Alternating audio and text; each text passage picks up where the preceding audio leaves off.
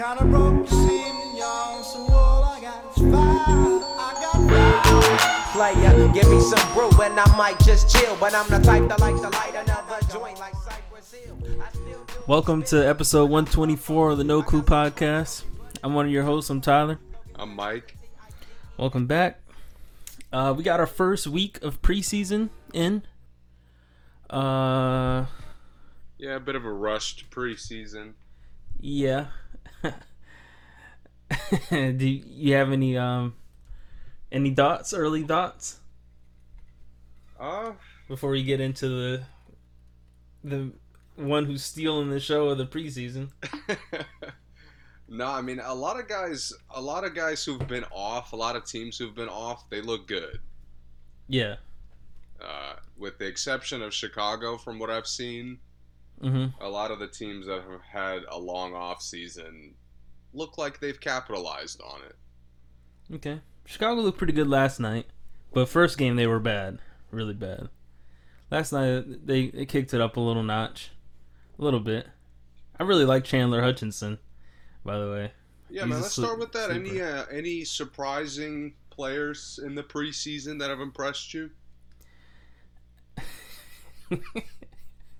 I'm not saying the obvious answer because I'm sick of hearing his name already. Yeah, talking about the Lakers? Yeah. Yeah. I'm going to go with Isaac Okoro from the Cavs. I really like how the Cavs look so far, actually. I think they play energetic. They seem to... Well, I mean, so far they look like they like each other. And he has kind of shined. First game, I mean, I think it was the first game. He got the game winner. He had a big game for points, 18. Second game, 15. And his most recent game, 10. But he's been steady. He's let the game come to him. He doesn't miss a lot of shots. I like his game.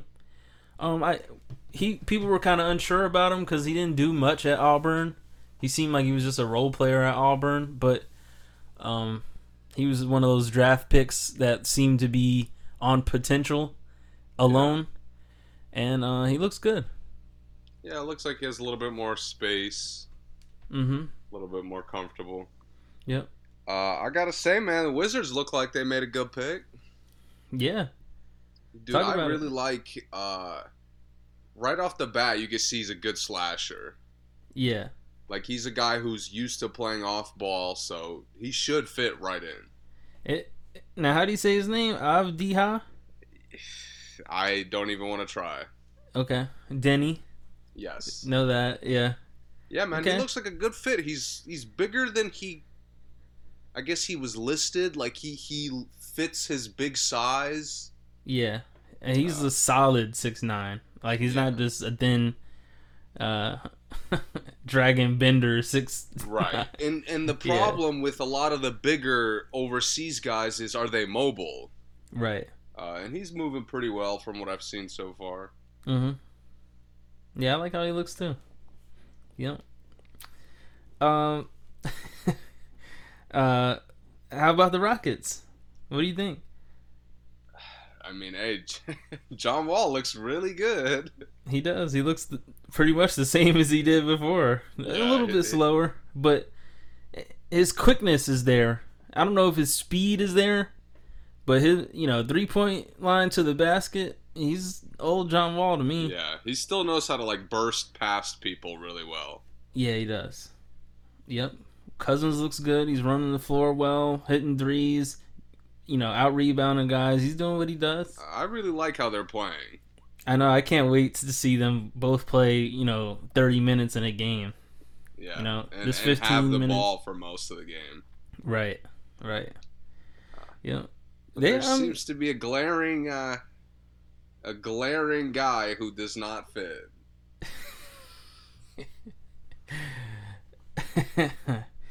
All right. Okay. So, James Harden has been all over the place. He's been a jet setter as of late. Yeah. Vegas, Atlanta, Houston. Working out. with his trainer. In quotes. Yeah, allegedly. Man, he does not look committed to the team at all, which he's not. He's not. And I hate this limbo period for the other players. I always do. I hated it with the Spurs. I really hated it with the Pelicans, and I hate it with the Rockets. It just, it's just really whack. When you're out there playing hard, you got guys coming off injuries, trying to make comebacks, playing hard, all just to still not really know what direction the team is going in. Yeah, man, it's the NBA has to do something about this. I agree. Like, not this, just these situations are going to continue to get worse and worse. Yeah. I don't know how they fix this, but this is another situation where the star player is just kind of doing whatever he wants. Yeah. And because he controls the organization so much, like, you have no choice but to follow along. Right. Yep. I mean, it's just frustrating, man. I mean, he clearly, like, he's just handling it in such a terrible way. Yeah, he is. I don't understand. Like, dude, we got pictures of you at these clubs. Yeah. Like, I understand pictures and videos. If you want to say, look, what I do, outside of basketball is my business. Mm-hmm. That's fine. You're entitled to say that. Yeah. But don't blatantly lie to our face. Come on. Right. Hey, that just looks foolish. It does. Yeah. So you tell me, which one would you prefer as a teammate? Would you prefer being with the star who just sits there, who like just doesn't dress out to the games anymore, waiting for his trade, or would you prefer what Harden is doing, coming to the games, playing, or never coming to practice, half-hearted? Yeah, I'd definitely rather you sit out and just be there. Though I don't mind if you're there. You can still help out. You could you could be 1 foot in. Like, mm-hmm. You really are. I don't need you to be 1 foot in on the court. Mm-hmm. But that's just me as a player, though. I think I'd rather have the Harden. I'd rather them show up for the games and play. And nah, bro. Who was never it? See what me was again. It the play? Who was it that got a nice drive? I think it was Daniel House. Got the nice pump fake. He gets by. Gets right into the center of the paint, dumps it off to Harden, and Harden is not even doesn't even care about getting the pass back. Yeah, really? If that was a meaningful game in a meaningful situation, I don't know, man. Harden that's definitely gonna rub me the wrong way. The thing is, I don't know if Harden is playing like he doesn't want to be on the team. I know he's acting like it, but I think he's playing. I mean, I'm not sure if that would be any different, is what I'm saying. Right. But his play style is so kind of individual. Yeah. That it's going to be more highlighted when he's not playing with any chemistry. Yeah, I got you, yeah. Especially because he's in this limbo period. But to me, I would rather you at least work. Like, the playing is your job. So I would rather someone be working, waiting for their trade, than not working and just refusing, be on strike, waiting for your trade while I'm working and you're getting paid more than me. That's why I think I would rather have what Harden is doing, even if Harden never came to practice. If you were playing in the games, I would be cool with that. I don't know. Maybe I'm just an Anthony Davis hater, but I would have hated for him to be on the bench next to me in his suit while I'm, out here sweating and dying on the court, getting beat by 40 because he's not playing. Yeah, but that's because at least Harden will go out there and still try to win the game. But he's not gonna he's not with you with trying to win the game. You know what I mean? But he never is. Right. That's where that. I don't think it's any different from any other time. I think he's playing exactly how he used to play before he demanded the trade. So I still would rather have a player than not have a player. Yeah. Especially when you can sit out and wait for your trade. If I sat out, I would get cut. Like that's whack to me. At least you're out here doing what everyone else is doing, what you're supposed to be doing on the court, earning your money. Because Harden would still probably go out there and get 40.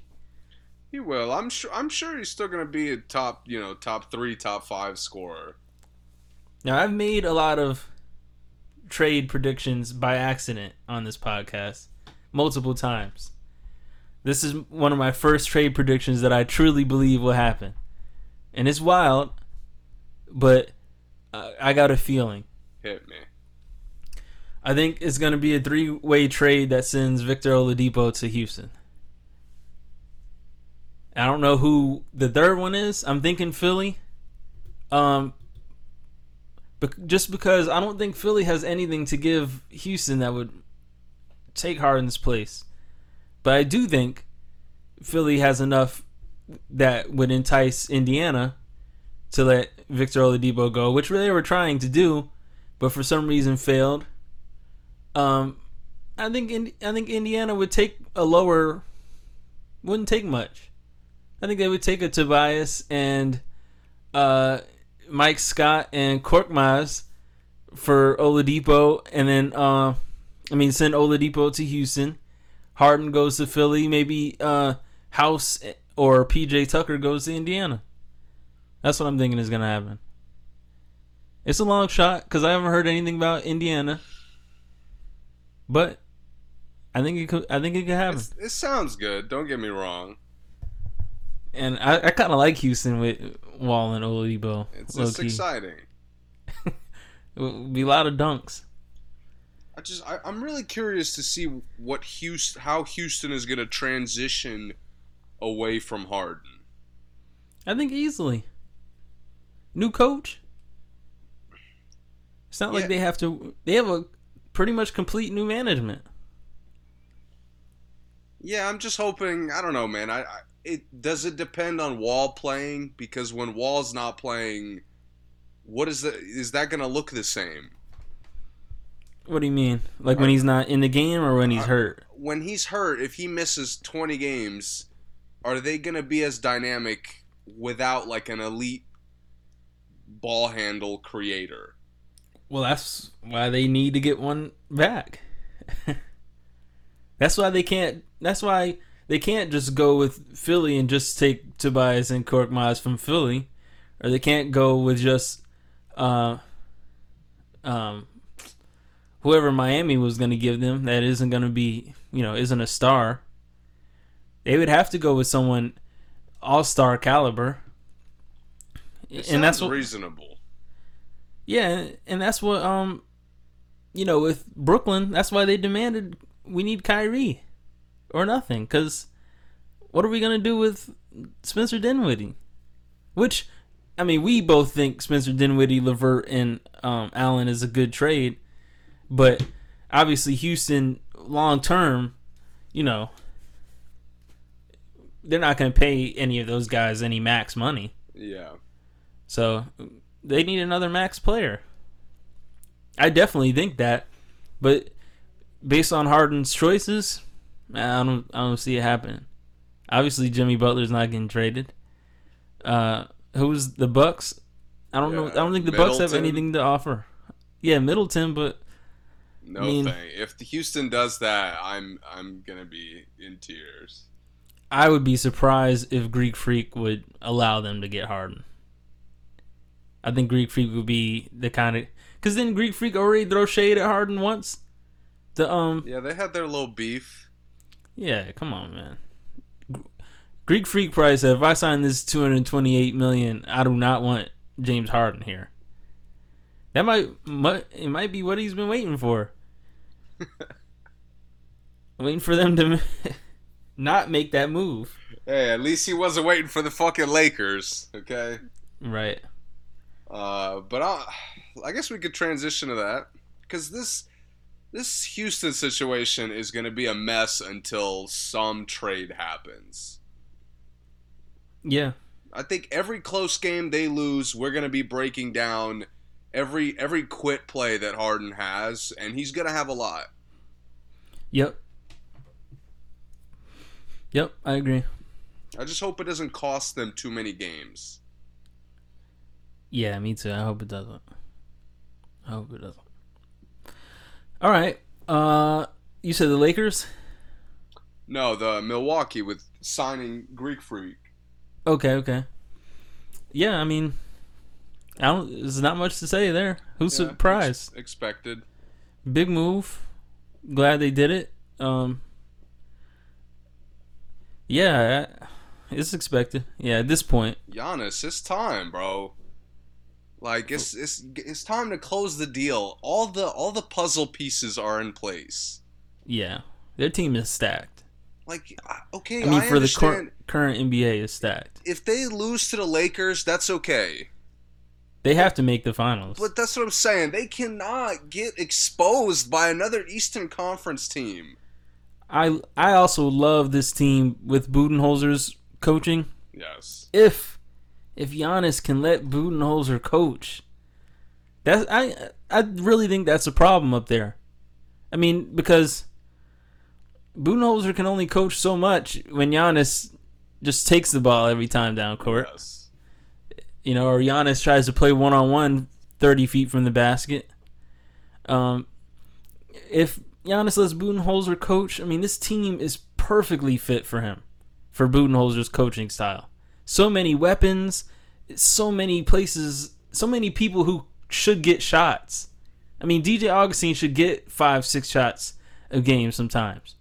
You know, just out of nowhere. Torrey Craig may get a good solid 3 open ones. Forbes should get some, 3 or 4 threes off a game. Yes. I mean, this is just the bench.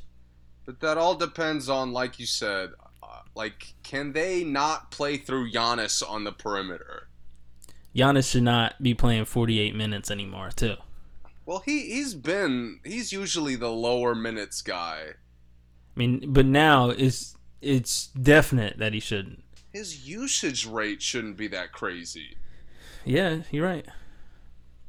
But sometimes he misses a lot of time just because he's in foul trouble, which they can afford now. Because I mean, Torrey Craig's not like an all defense defender, but he's someone that will come in and play good D, hold it down for a quarter. Some fouls. Yeah.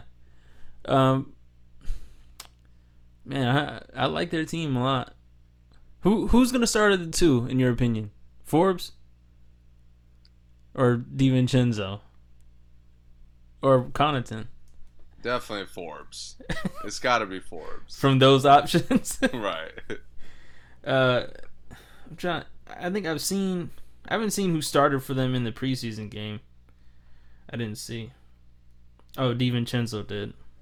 Yeah, I wonder if they're going to go bigger or smaller with how they play positions. Mm-hmm. It's like, if Portis is playing well, do you put him out there with Brook Lopez or instead of Brook Lopez? Yeah, that's a good question. The problem is they don't have a lot of, they still really don't have a lot of bigs, Like, after that, because if, let's say, Lopez and Portis are both in there, when one of them needs a blow, like, they still would almost have to stagger them at one point or move Greek Freak to the 5, which they can do. Yeah. But it's going to take some creativity either way. And I'm excited for it. I'm interested in it. All right. What's next? Who else did you notice? I mean, the Lakers look like they're not going to lose a game this year. Yeah, they do. They look crazy. Insane, and LeBron is not even in shape. I know. None of them really look in shape except Kuzma to me. Yeah, it's just they just look so complete. I don't really even know what to say. Yeah. They look like they can match everything that any team can be missing. I agree. And they can, well, for the most part, it looks like they can fit any kind of play style, too. Yeah. Defensively, they can guard anybody. And they look like they've, even though they were the best team out of this past year, they look like they've added different layers to how they could play. Yeah. Definitely. What have the Clippers done? Gotten older.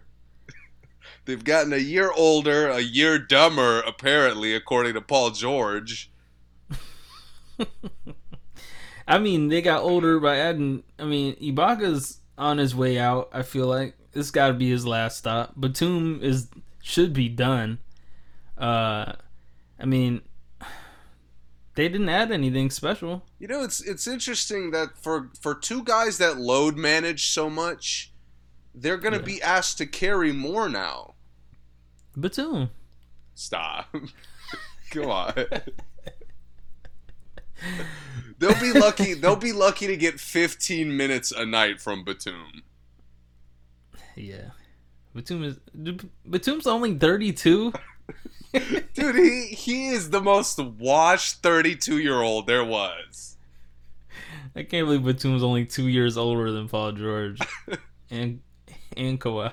He's been sitting, like, wasting his prime. Yeah. It's just, I can't believe that's who they went for. Just because he's greedy and wanted to abandon Dame Lillard like everybody else. Right. Speaking of... Charlotte looks good, man. Yeah, I mean, like it. Hayward got hurt, which was kind of...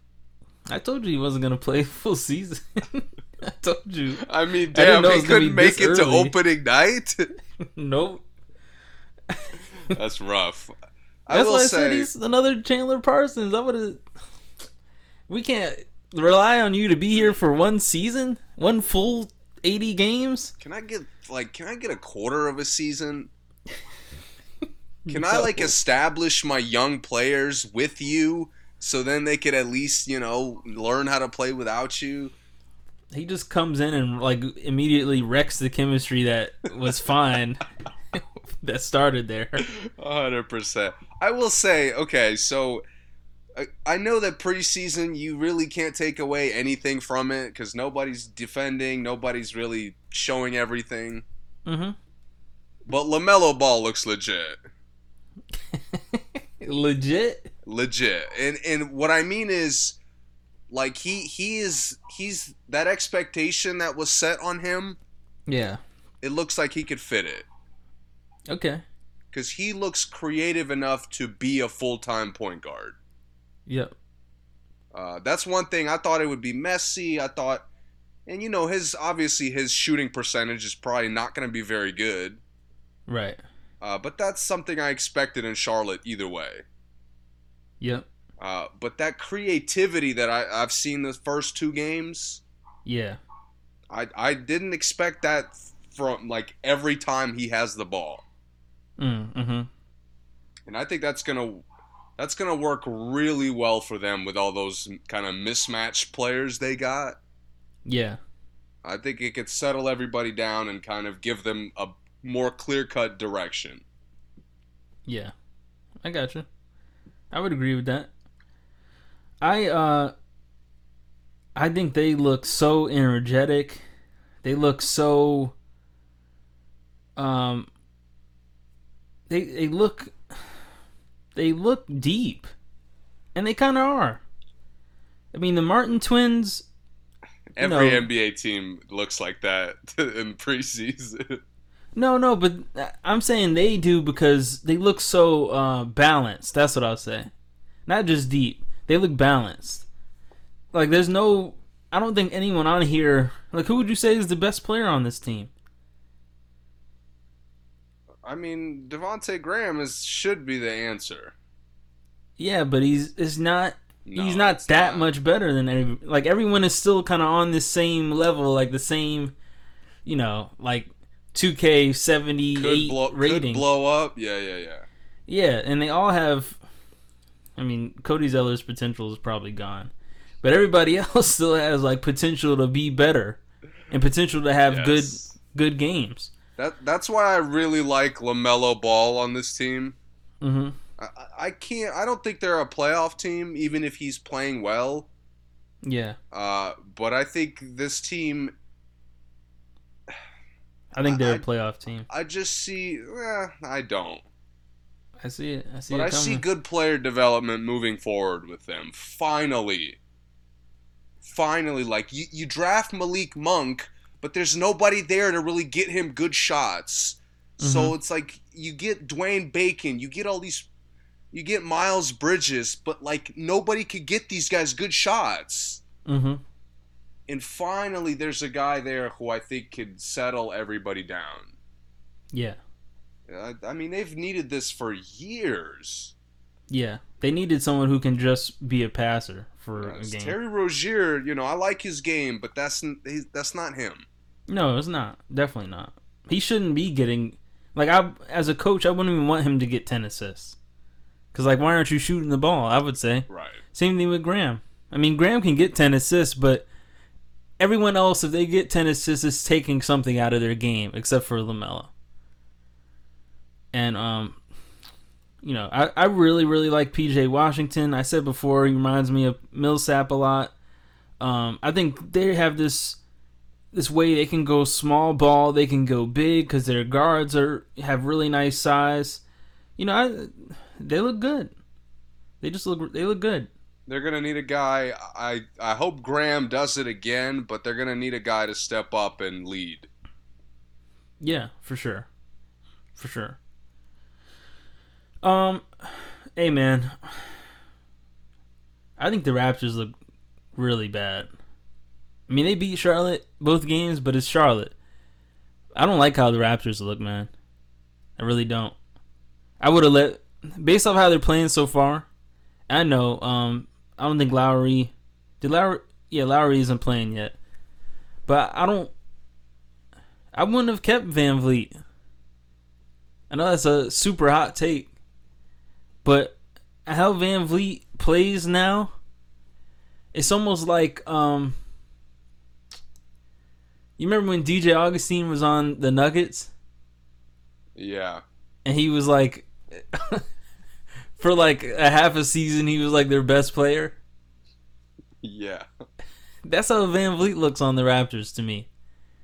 And he's not their best player, but the shots he takes and the amount of shots he takes and the tough shots he takes, it looks like he's... I know it's just preseason, though, so I'm not getting carried away. But so far, I don't like how they look, how the shots are going, especially with Van Vleet like leading them. I don't think he should be leading them in shots taken. Yeah. They're a team who, to me, offensively, they're going to fall behind the rest of the conference. Mm-hmm. Because, like, you look in a 7-game series, can they really match up with Brooklyn? Oh, of course not. You know what I mean? Can they really match up with Boston? No. Miami? We saw that already. No. Yeah, I don't even think Milwaukee. Right. So they're a team who's gonna... Their opportunities to win are gonna be because of the defense, because of like the slow pace. Yeah. And I think with Lowry and Van Vleet, they'll be fine. That kid I mentioned on here before, Malachi Flynn, looked great this last game. Lit Charlotte up for 17. See, they're an interesting team because... Toronto can be a team that's better than you thought because of a random draft pick kind of stepping up. Yeah. Yeah. I really think he was going to be the replacement for Van Vleet because they play very similar. But, yeah, they could do that. I don't know. It's ugly to me so far, but I'm open to it changing. Well, Lowry ain't going to make it prettier, I can tell you that. Right, yeah. Neither is Siakam. But exactly, yeah. We'll see what happens. Let's see, who else? Anybody else that you notice? Nobody really that stood out as far as just play styles. John Morant looks good so far early. Yeah, very bouncy. Yeah. Did you see Detroit getting rid of LiAngelo a couple of days? Yeah, of course. After two games, he didn't even play. All my man could get is a backdoor layup. That's all I can see highlights of him doing. That's tough. Yeah. Yep. I don't understand. He doesn't get to check in? No. Yeah, and really the backdoor layup is the one in the UCLA scrimmage, right? No, I think so. Well, I mean, I just mean like... He is nothing. He's never played basketball. He's never played organized basketball. That's tough, man. There's just that clip, that Detroit clip of him getting like a fucking layup or something. Oh, maybe in warm-ups. Yeah, that's what it was. Yeah, he's out of here. They look bad. Yeah, they do. Their rookie looks like he's gonna move the ball for no reason all year. What do you mean? Like extra pass? Like they're not a team who need LaMelo Ball, you know what I mean? Yeah. And he's got that similar of like I create for everyone play style. Yeah. And like they don't really need that. Right. It's Detroit, so I don't have high expectations, but they made some really bad decisions for a really long time. It looks weird to me. Doesn't look right. Their like roster just doesn't look right to me. I agree. I like the pickups, but I don't see who's, I mean, I like a lot of the individual players. I just don't see how it comes together. Yes, exactly. Great way to put it. I didn't see Portland. Really? Yeah, I missed Portland. That sucks, man. I really wanted to see what Covington looked like with them. Yeah. But Portland's a team, I got to give them like 30 games to truly judge them. Yeah. Yeah, that's fair. I got to say, if they're not rebounding 10 games into the season, we got a problem. Cantor, rebound machine. But Cantor's bench machine, too, a lot of the time. Yeah, he is. Collins still isn't back yet either, I don't think. Oh, the Spurs were another team I saw briefly. Okay. Yeah, I saw the Spurs too. They're another team. They Afro DeRozan? Right. They look like they haven't really gotten better, but they're still moving in that direction that I liked. Yeah. I just think a lot of the Western Conference teams are going to be better than them. Mm-hmm. Like, I think Phoenix is a team that kind of leapt in front of them. Yeah, of course. So, I don't know, man. I like what I see from them, but I just don't think it's enough. I do think they got better. I really like how, again, their shot distribution looks great. I like how no one is like afraid to shoot on the team. Like I think that's something that often goes overlooked on a lot of these, for lack of a better word, bad teams, mediocre teams, I'll say. Yeah.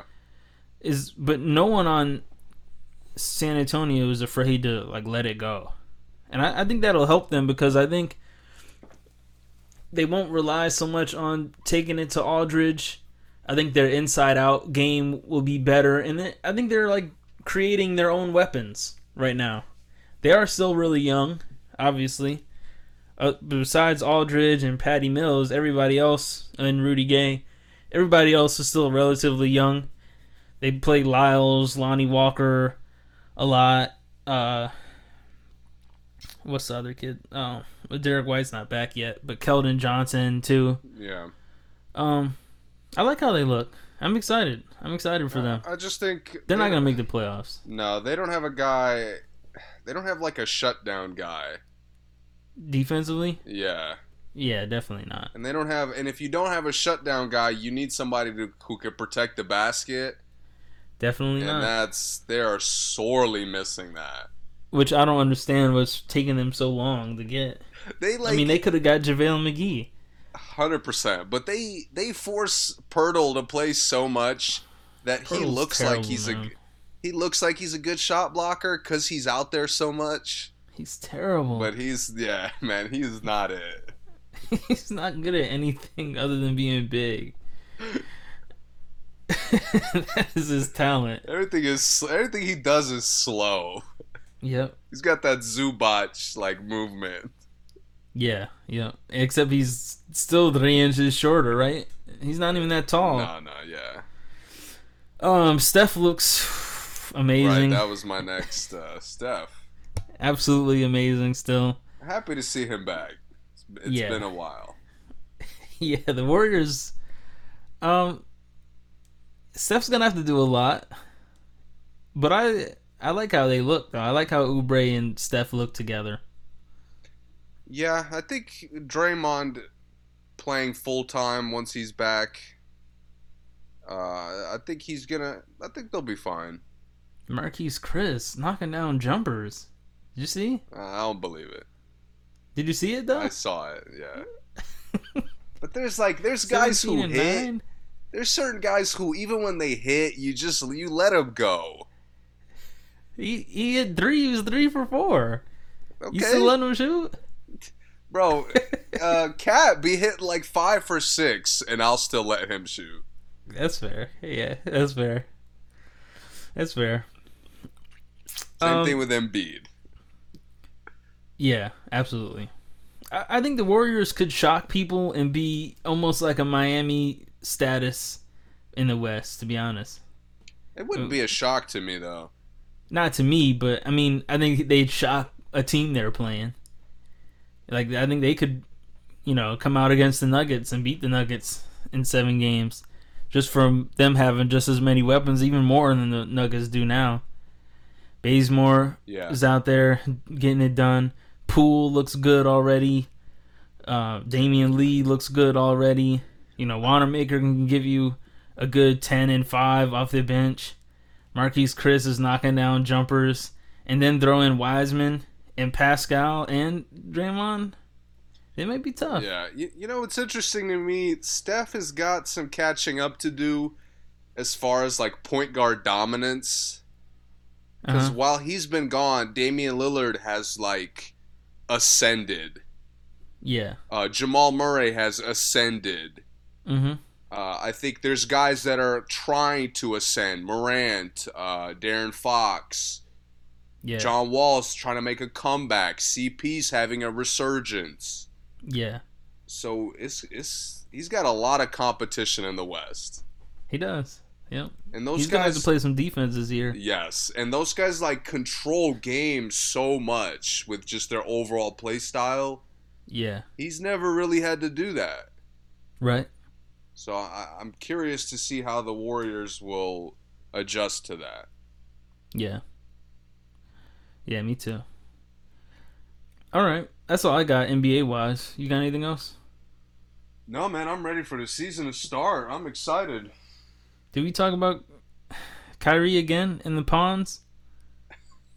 I mean, what is there to say? Nothing, really. I'm happy. KD looks good. He does. KD's getting 30 routinely, looks like, so I'm happy to see that. Yeah. Yeah, he should have an easy 30 on this team, really. I hope they, is KD number one and everybody else just, fits in however, depending on how they're playing.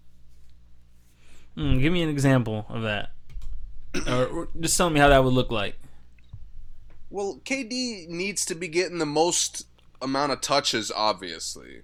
Yeah. But I want their second, go-to guy not to necessarily be Kyrie. Okay. And I think you can maximize Kyrie when he's just kind of... When you feed him, depending on how he's playing. Yeah. Because there's just so many weapons on the team. Yeah, there is. If Kyrie's the clear-cut second weapon, I think that limits everybody else to be a definitive role player. Oh, of course, because Kyrie takes 10 seconds off the shot clock. Exactly. Yeah. But if LeVert, has the confidence of, I got it going, so I'm a touch the ball tonight. Yeah. I think they could be fire. If Kyrie doesn't average a career high in assists on this team. He should stop playing point guard. Kyrie, I'm looking at Kyrie to me, man. Like, I got no expectations as far as, like, winning basketball from KD. Uh-huh. Because I think KD's going to dominate regardless. Okay. But with Kyrie, he can't be out there as that, like... He's like almost a shittier version of Bledsoe because he's better in every way, but the decision making is almost worse. A lot of times it's worse, yeah. Can't have that. At least Bledsoe will shoot it before he turns the ball over. Yeah. He'll just take a bad shot instead of turning it over. Kyrie will definitely. Yeah. I don't know. And Kyrie is just such a genius putting the whole target on his back off rip. Yeah. The synergy. I like take it back. Like but we do still coach ourselves. Yeah. Coach each other. Yeah. He does all right. I mean, Kyrie's crazy, man. I can't wait for him to dodge 1 ounce of responsibility. I'm like, yo, Kyrie, it's a collaborative effort, bro. Right. Yep. All right, let's get to it, man. Wait. Yeah, Monday Night Football. Ravens-Browns. Oh, that was insane. Bathroom gate. Yo. Cramp gate. The fact that he came out and said, like, I didn't pull up Paul Pierce. Is what made me sus. Have you heard Paul Pierce respond to that yet? No, I haven't. I haven't either. I want to, though. I hope he has. I missed it if he did. Yeah, man. He looked great, though. Looked absolutely great. Yes. What'd you think? Did you watch the whole game? No, I watched a little bit before that moment happened. And I finished the game. Okay. Because I had to turn it on because it was just so crazy. Yeah, it was crazy. I gotta say, man, I've talked bad about Baker a lot on this podcast. Baker looked fantastic in that game, start to finish. He looked elite, and it is by far the best I've ever seen him play in the NFL. Yeah, man. So I'll give him his flowers there. But go ahead. Yeah. Baker's moving in the right direction, it seems. Yeah. I don't know, though, because I thought that for Jimmy Garoppolo last year. Remember after that big Arizona game? Yeah. I was like, man, on prime time, you throwing 4 TDs, you kind of carrying the offense. Mm-hmm. So I'm going to be hesitant to commit to Baker, but... He looks like he's moving in the right direction. Yeah, you know what? And I heard this on, a lot of the sports news outlets about him playing better without Odell. And I don't think they necessarily verbalized it well, so I'm going to try to. I think that with quarterbacks, when you don't have to make a target satisfied, when you don't even...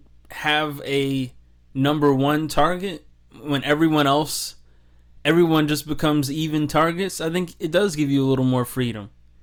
And I feel like that does give Baker more freedom when he doesn't have to say, okay, like his first look used to be, okay, where's Odell? Oh, I see him. He's not open.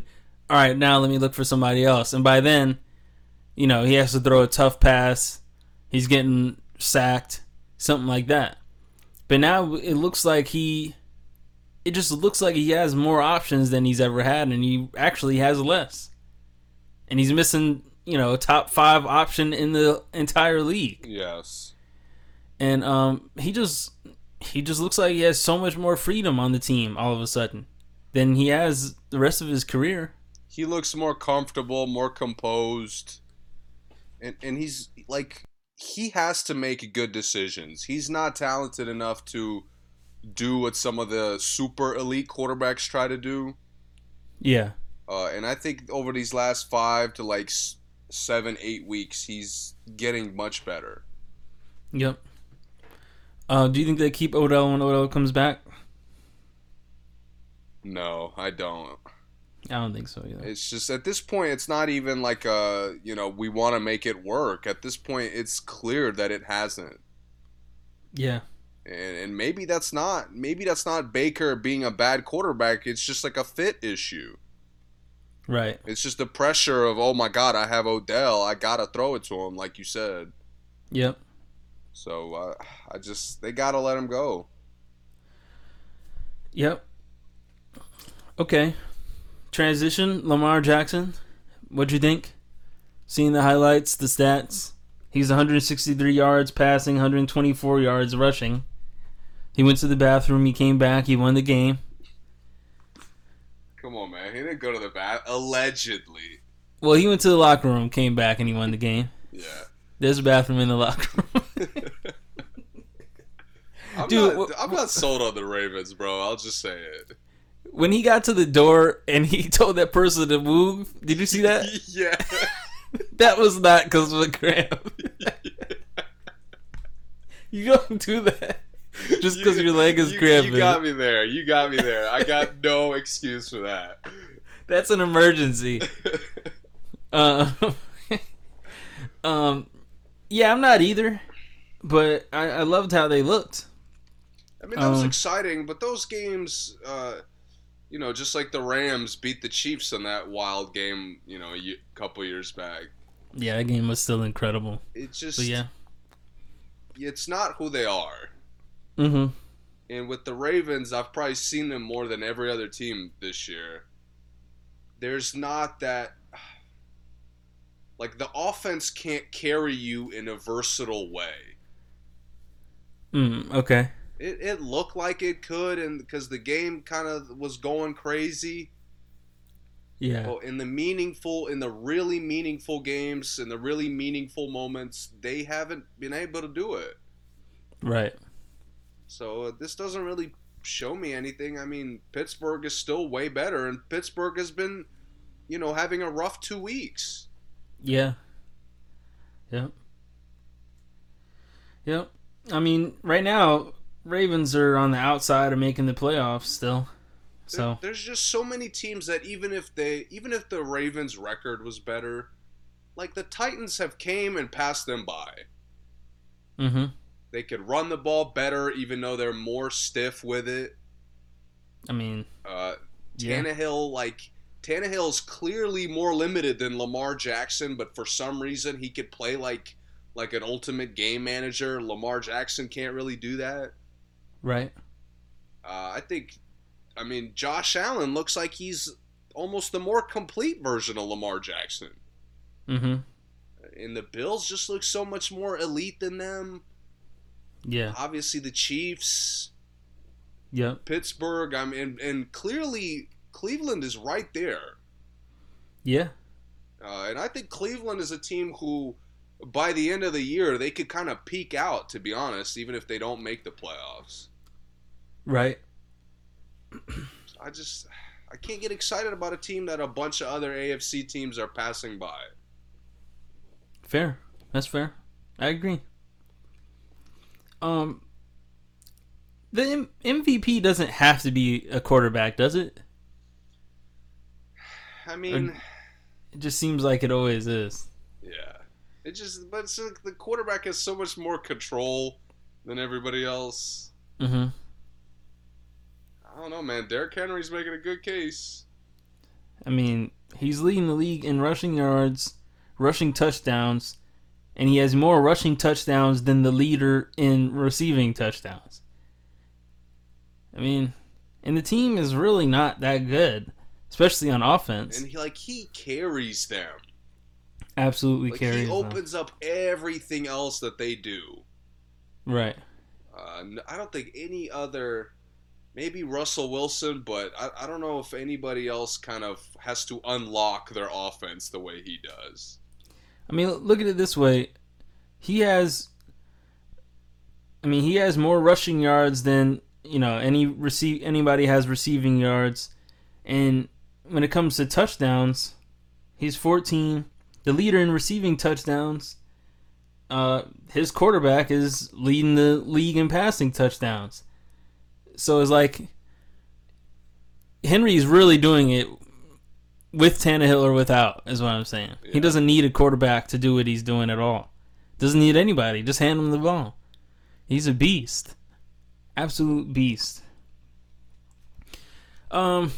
Anyway, I saved this time to talk about it, man. Jalen Hurts. Oh, yeah. This is... It's your time, baby. What a strange situation. It's your time, baby. It's here. Eagles wax the Saints. I shouldn't say that. Eagles took the Saints out. It was maybe not quite a waxing, but it was close. It was close. The Saints... I would say the Saints still looked pretty good. Taysom Hill looked all right. 291 yards. That's nice. But it was Jalen Hurts' first start. Saints are coming in 15 straight games. I gotta say, man, this is one of those things that makes me really love football sometimes. Uh-huh. Because this seems to happen almost every year. There's always like the elite defense that really gets hot midway through the year. Yeah. And they go into a game and you just expect them to dominate. Yep. And they get absolutely torched. Yeah. By a first time starter. Yeah. Last 15 games for the Eagles, they had 0 100-yard rushers. This game they had 2. One of them being Jalen Hurts. The Saints went 55 straight games without allowing a 100-yard rusher. Once again, Eagles had 2. And listen, this is what makes it look really bad on Wentz's part. Because, like, Sanders wasn't doing anything he couldn't do any other night. Nope. He was just doing it on the best defense in the league. But Hurts, I believe, the way Hurts kind of came out the gate with his speed, with running early, it made the defense really have to think about it, and I think it opened it up for Sanders. It didn't have to open it up a lot, but it opened it up a little bit because there was times where they did play action, or they faked it like Hurts was gonna run and Sanders ran, and the defense did. They were hesitant. And, I mean, they looked good, man. They looked good as a team. He didn't throw the ball that well, but he also didn't get sacked at all. Coming from Wentz, who leads the league in sacks. It was because he was holding on the goddamn ball. Exactly. And this is where I really question what is going on in Philadelphia. Because you got your starting quarterback is playing like absolute trash. Like, the fact that he should have been benched 3 weeks ago, but he gets benched against the best defense in the league. I told you, man. Sabotage. You basically, like, you wanted your backup quarterback to fail, but let's just let that slide because we don't know for sure. Why do I have the two Fletcher Cox and the other guard or lineman who I can't remember? Mm-hmm. Like, the two team captains, the staples of the team, they come out, they say, Wentz is my best friend. I love Carson Wentz. He's our guy. And I hated that. And then Jalen Hurts is out there, and everybody's playing harder. Everyone played better. Like, how does that happen when Carson Wentz is your guy, but the backup quarterback comes out there? This is the second time another quarterback has replaced him, and everybody's playing harder. Yeah. Like, it's at this point, there's no excuse. There's nothing. We can't say, oh, they're limited. Oh, they don't have help. Because every time Carson Wentz isn't out there, they look like a complete football team. Yep. And I just don't understand what they're missing when Carson Wentz is out there. Clearly, there's a disconnect with the quarterback there. Absolutely. And for those... the commentators who said that the Eagles just didn't have weapons. Their line is trash. It's not Wentz. You know, it's everybody else. Okay, you can beat arguably the best team in the league without them. That's not an accident. Right, and the line is so bad. That's why he leads the league in sacks. No, our backup didn't get sacked at all. The whole game. Yeah. He didn't get sacked at all, and he ran. Yes. So it's not like he was just standing there throwing the ball. He was moving and didn't get sacked. Like, he left the pocket. Yes. I mean, he was... Wentz moves, and he leaves the pocket and just still takes sacks. Exactly. It's just... I don't get it. By the way, he's only the second quarterback in history to get 100 yards in their first start. And the first one was Lamar Jackson. It's easy. It's easy. I mean, this is a great start for him, I think. I think he looked really good. Like I said, he didn't throw the ball that well, but he also wasn't taking sacks. He probably went out there and said, okay, Wentz leads the league in sacks. I'm not getting any sacks. Easy. I just don't understand the motivation in Philly. Like, you basically played out of this trash-ass division that you had an extra, like, 3 games to save your life. Yeah. You didn't save your life, but now that the backup quarterback who comes in 3 weeks too late to save your season, oh, we want to rally and play harder for him. Like, I just don't understand the thought process there. Leadership. I think they trust him. I think he's a trustworthy guy. I mean, he's led his teams so often. All throughout college, he was a great leader for his teams. He was a winner. He got that, you know, winning DNA, and it's infectious. You know, it's contagious. Yeah, you're right. As an athlete, you know when someone on your team is gonna do whatever it takes to win, and it feels good. And I mean, I'm not saying Wentz doesn't have that, but obviously Hurts has a little more. And I've seen Hurts have more. I've seen Wentz have none some nights. I will tell you, if Hurts has them battling for a playoff spot the last week of the season, yeah, it's Wentz's time to go. Oh, for sure. I don't care that he's got years on the contract. It's time to go. Yep. Yeah. Or, I mean, he can be backup. Yeah, you know. He can be backup. I mean, I don't know who's going to pay for him. Yeah, I mean, he'll probably stay another year, maybe get another chance if Hurts isn't as good as it seems. Yeah. But it just... I was just dumbfounded by what happened this weekend. He was killing him, man. I thought I would check the score.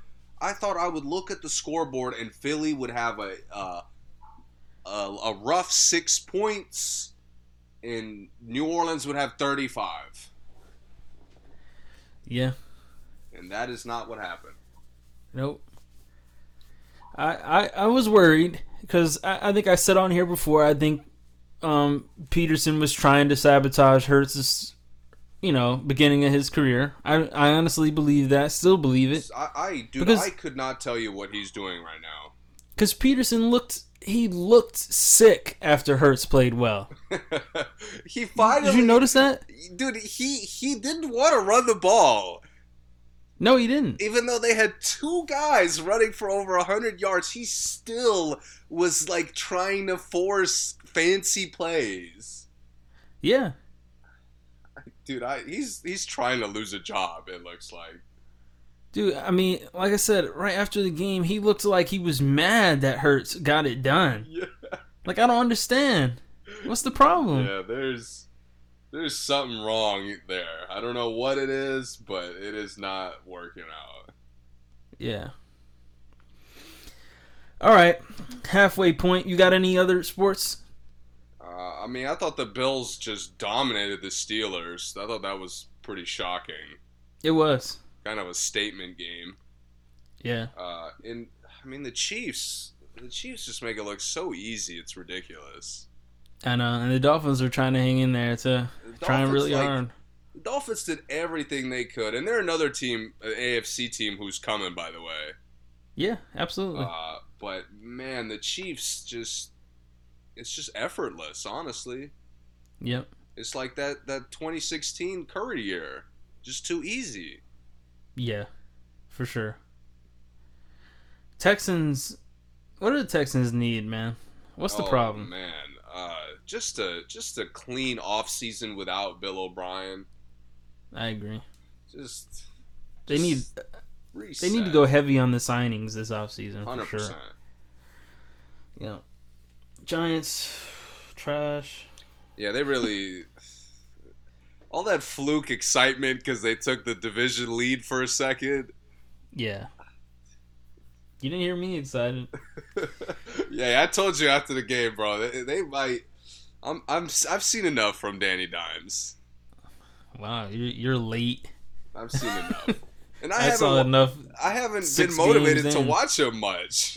Right. Because even when Giants fans don't get excited, I was like, why should I? Right. But there is nothing there to me. Nothing at all. And he's got protection too, and there's nothing there. Yeah, man. He's not it. We'll keep him though, watch. We'll keep him for a long time. Oh, shot, dude, please. The Giants have to learn their lesson. Like, you can't just leave a warrior out there to take punishment. Oh, they won't learn their lesson? Because they're just leaving Danny Dimes. He doesn't want to get rid of the ball, but he's freaked out of taking hits. Yeah. So there's just this disgusting combination. And why every time he gets hit, the ball flies out? Every single time. What is that? I don't know, man. Like, dude, it's like he's not playing quarterback. It's bad. It's weak. He looks weak. Weak. That's a good word for it. Yeah. All right. Enough with the Giants slander. It's not even slander. It's just facts, actually. Yeah. All right, I got a gem. This is from L.A. and Rick Ross. This is called Fun Fact. I can't control this feeling, baby. I need some sexual healing, baby. She'll be right here with a nigga, babe. Let's go. We should be discovering love underneath these sheets. Need some sexual healing, baby. You should be right here with a nigga, babe. Yeah. Yeah, fun fact, baby, I'm back in effect, yeah. Fun fact, I got 100 around my neck, yeah. Who that? That's just my ex, tryna get back, yeah. Rolling Stone, I'm moving on, never look back, yeah. Now tell the truth, baby, and don't ask. Only fifth I plead is when I'm running through sacks. I can give you the world, don't even stress. Van Nuys, 1:45 to jet. Can't control this feeling, baby. I need some sexual healing, baby. You should be right here with a nigga, babe.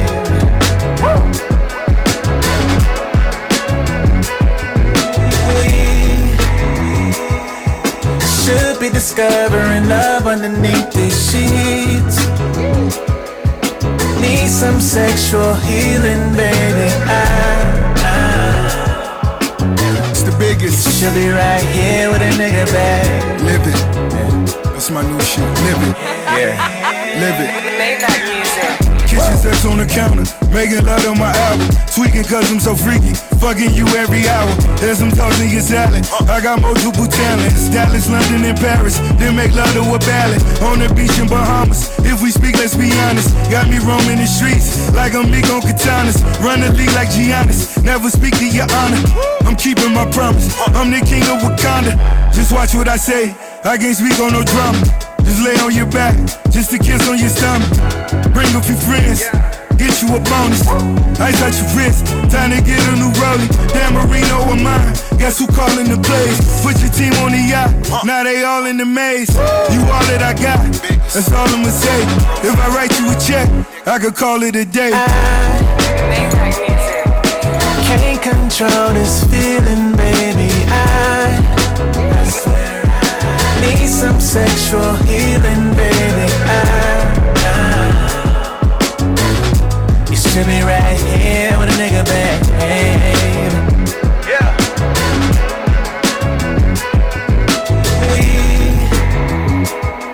We should be discovering love underneath these sheets. Need some sexual healing, baby. You should be right here with a nigga, babe. Yeah.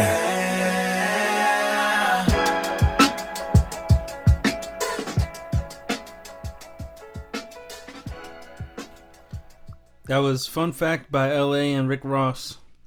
Alright, man, we got two big pretty releases. Big. Yeah. Yep. Where do you want to start? Let's start with Cudi, man. He was the much bigger one for me. Yep. You got it. I'm not gonna lie, man. I was really skeptical about this when I saw this. Uh-huh. I knew he had a project coming. I did not know it was Man on the Moon 3.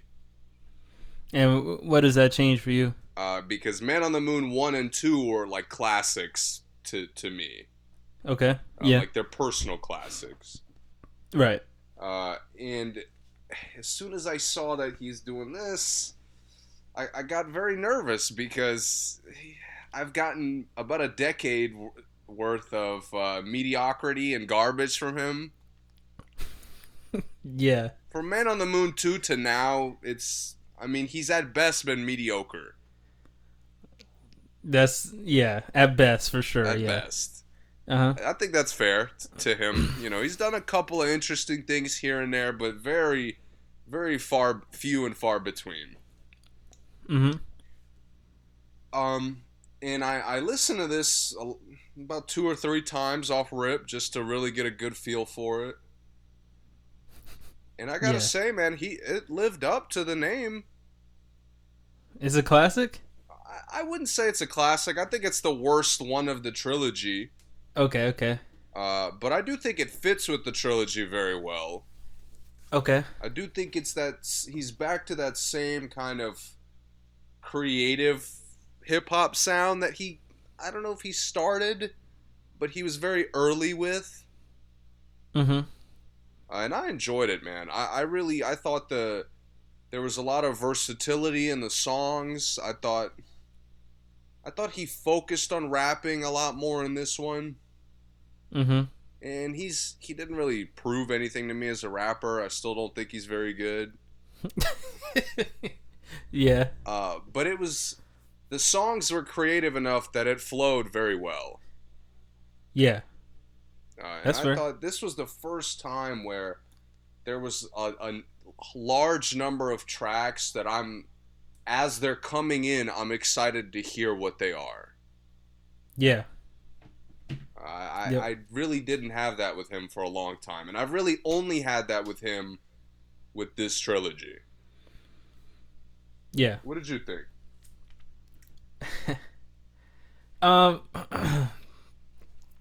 Okay. So, let me preface this by saying I was never a Kid Cudi fan. Never, not once. That's why I was curious to hear your thoughts, because I knew you were not.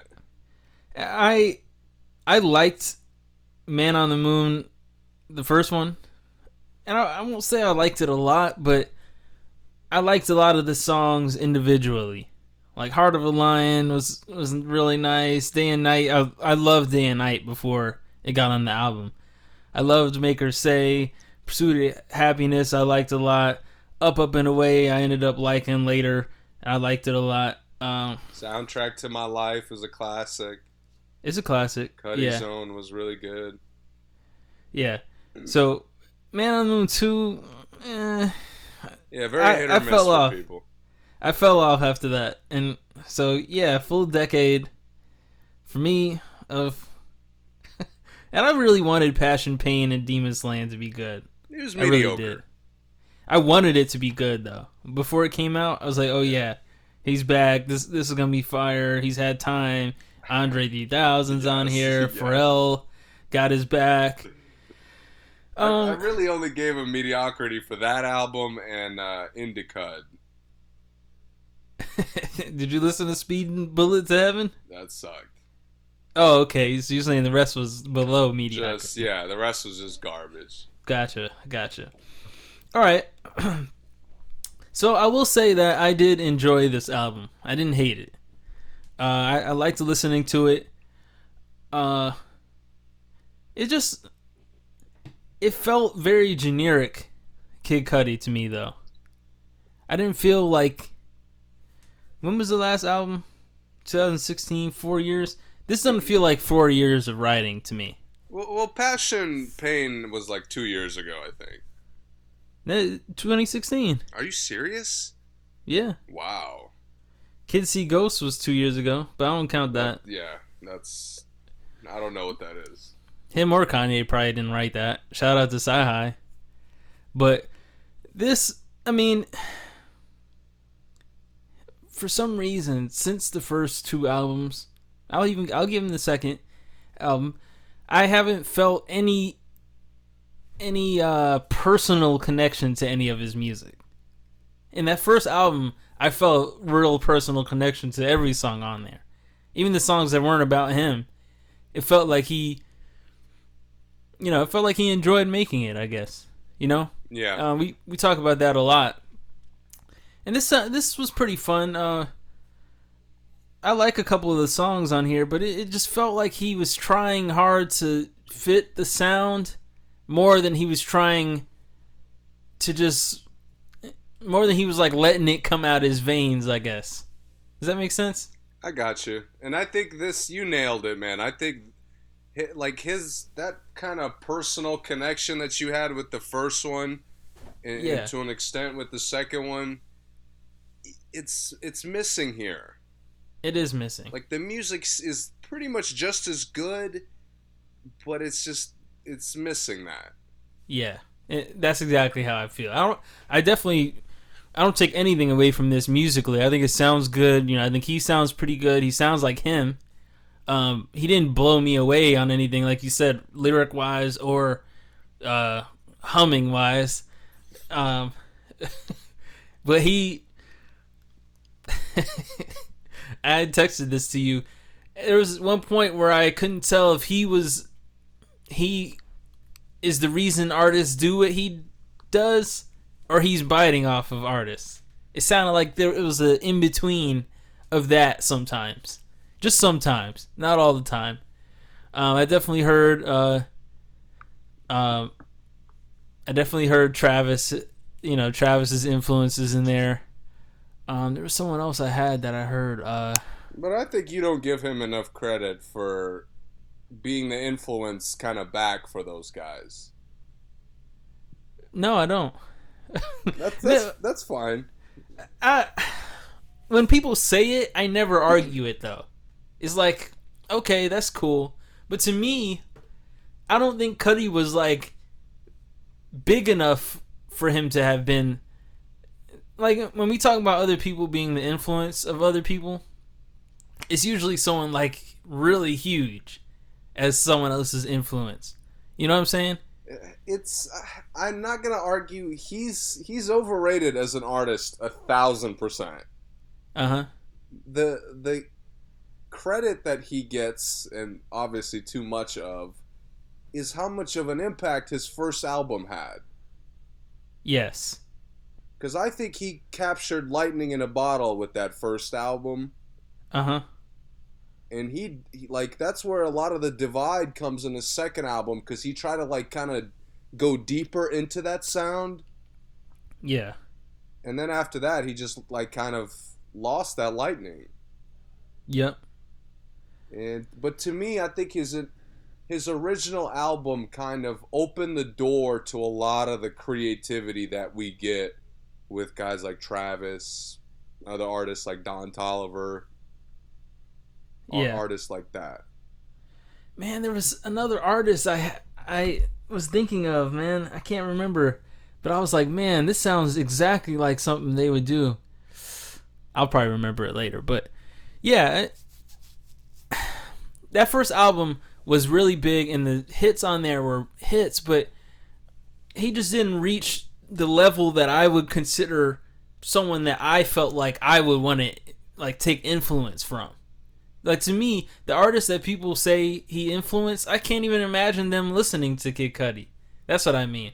It's not like he's someone that was just heard everywhere. Like, saying someone was influenced from T-Pain is different, because like T-Pain has had 15 more hits than Kid Cudi has. Yeah, bro. Like, you just gotta remember. You gotta remember when his first album came out. Yeah, but his hits weren't mega hits to me. Maybe they were. Maybe I just wasn't listening. Maybe not. Day and Night was for sure. Where I lived, his whole debut album was a hit. That's crazy. I'm not hating, because I liked it. I liked the whole debut album, but I just felt like I didn't really hear it that often, unless someone like played one song off of there. But it's a good project. It really is. And for someone who's coming back, so to speak, even though he didn't, people act like this is a comeback since Man on the Moon 2, just because it's called Man on the Moon 3, and they ignore all the garbage he's been putting out all this time. I had to make it clear before I even talked about it. Yeah. Don't forget, this is not, for our listeners, this is not a comeback. He's been making terrible music for the last 10 years. That's what's been happening. There's no comeback. So it's a good album, man. It is. It's a good album for him. It definitely is. Yeah, man. Because it's definitely a step in the, like you said, a step in the right direction from before. I had such a nostalgic feel with a lot of these songs. So I probably enjoyed it a little bit more, but I'm just happy he's back to kind of this style of music. Mm-hmm. It was such a fucking... You know what it is with him? Ever since his first two albums, it hasn't really felt like his music has any direction. Yeah. And finally, I don't know if it's just because he needs, like, this Man on the Moon trilogy is clearly something he's kind of put a lot of thought into, a lot of concept into. You just don't feel that with anything else that he's done. Right. Like, not even close. Yep. Yeah. What were your standouts, though? You said you liked a number of the songs. I really liked "Sad People." I liked "She Knows This" was good. Let's see what else. What else did I like? I liked "Rockstar Nights." Oh yeah, Trippie Redd sounded great on there. Yeah, I like those. Those are my top three, probably. If I had to pick a three, I would say Tequila Shots, definitely. That's a hit. Started off the album on a good note. Yeah, very high. That's note. A hit. I will say Mr. Solodolo 3, by far the best of the three songs. Yeah, I would agree with that. I hated the other two. I feel like that's a... hot take to some people, but I would agree with that, really. Yeah, and I really liked September 16th was kind of his touch on Man on the Moon 2, because the rest of this is a lot more Man on the Moon 1 sounding. Yeah. But I really liked that song. Yep, okay. I will say, on a personal gripe I have, it's gonna bug me for a really long time that Pop Smoke didn't get a verse on Show Out. Oh yeah, I almost wish he wasn't even on there, to be honest. If he wasn't gonna have a verse. Yeah, that's a good point. Cause like as soon as I heard Skepta's verse, I'm like, damn. Like Pop Smoke would have just annihilated this. Yeah, he would have. I mean, Kid Cudi kind of killed it, low key. He did. Which I was really happy, because I did not want it to be a bad song, but when the song just came to an end, I was like, no, like, it's just, It's just not enough. Yeah. That hurt, man. That's really going to bother me. It was a good song. It was. Yeah. I mean, I can't think of a song that a Pop Smoke verse wouldn't enhance. Yeah, good point. At this point. Good point. All right. Moving on. Jack Harlow. Yes. The kid that's exploded with what's poppin'. You go first again. I gotta say, man, I was just a negative. I mean, I had a rough weekend, but I was pretty negative coming into this. Okay. Because I mean, I heard what's poppin'. I heard Tyler Herro. Tyler Herro was kind of a letdown for me. Uh-huh. Because his rapping was good, but I was like this is kind of, you're not giving me anything different from what's poppin'. Right. And it's my first two tracks, and they both kind of super blown up. And we get that a lot with new artists like Lil Nas X. Like, you blow up off one song, then you kind of really have nothing else to offer. Mm-hmm. And I was really afraid that would be the case here. I thought it would just be kind of, you know, him kind of having fun, but it would be shit I've heard 100 times. Yeah. And I was completely wrong. This guy is legit. Yeah. He's spitting. I was just shocked at how much I enjoyed this album. Okay, it was like that? Okay. Because the rapping here was good, but like, the rapping alone wouldn't have impressed me as much as it did. Mm-hmm. But I thought for What's Poppin' not to be the best song on here. Yeah. I mean, What's Poppin' is like a mediocre song for the rest of this album. Yeah, it is. And to me, that was just so satisfying. And I thought he showed me a ton of versatility with a lot of these tracks. Absolutely.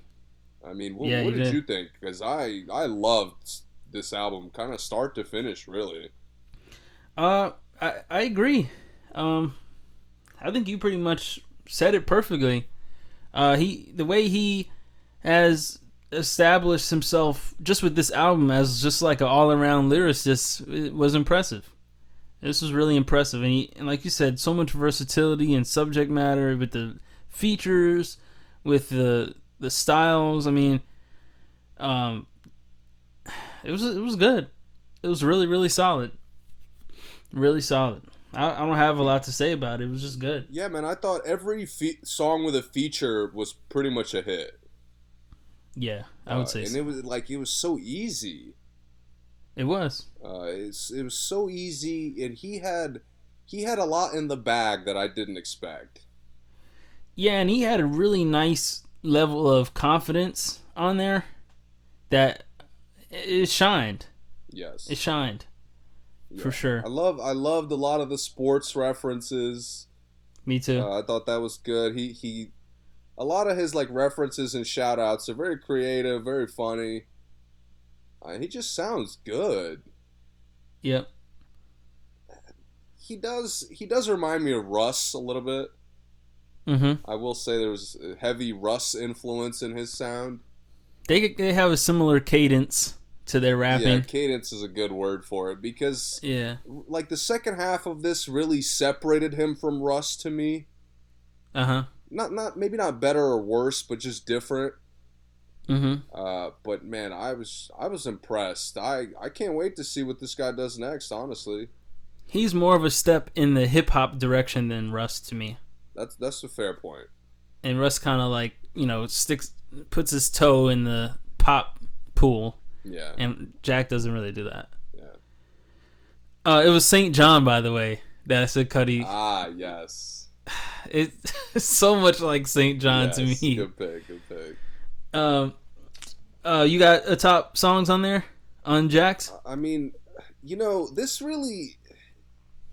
I was excited because about 5 songs in, I figured this would be a really good album. Yeah. And I got excited about the Bryson Tiller track. Uh-huh. And it dwarfed my excitement for the Drake and Bryson collab. Because this lived up to the hype so much more for me.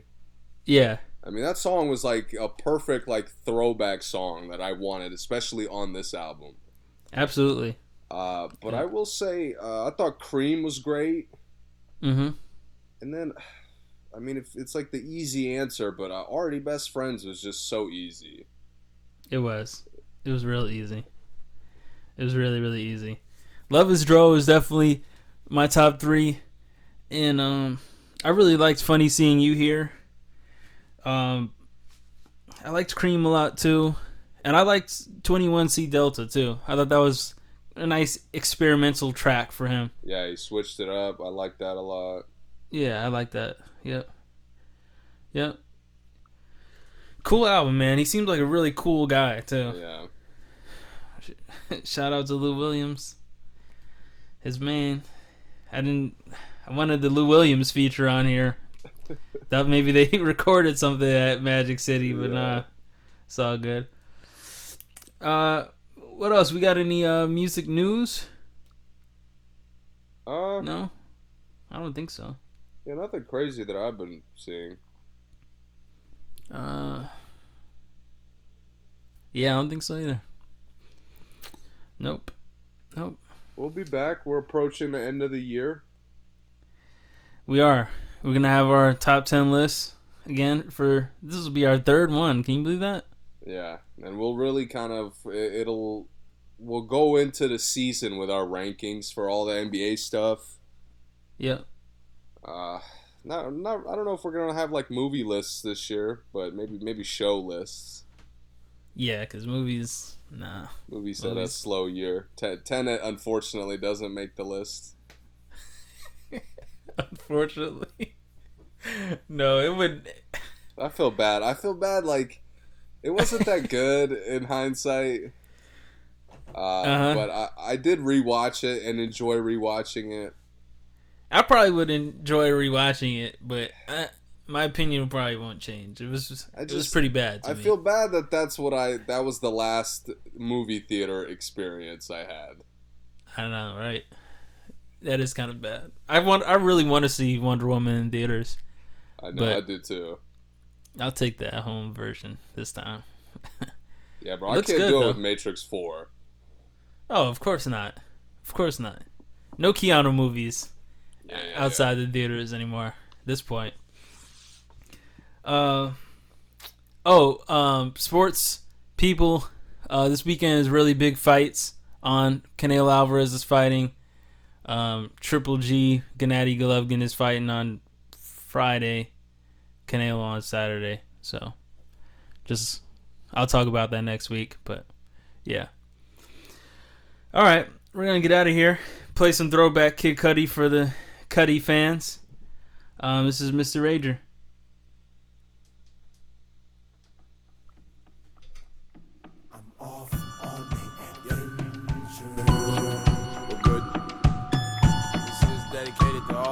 Like me, whoever you are.